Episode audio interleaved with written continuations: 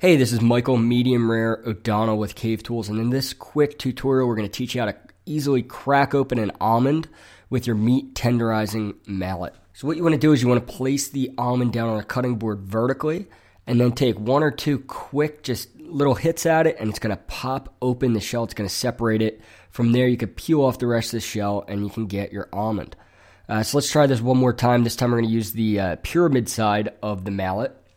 And you see we do a down and outward motion. It just pops off that top. You could peel the rest apart, and then once again, you've got your almond. It's incredibly easy.